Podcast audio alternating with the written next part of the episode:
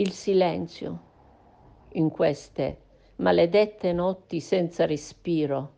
L'orecchio accoglie solo suoni afoni, ovattati da un silenzio senza fine.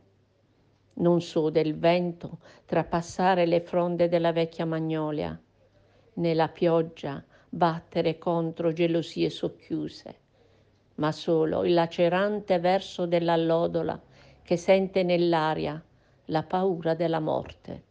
Un randagio procede lento, affiancando dissacranti ombre che si allungano su muri ingialliti.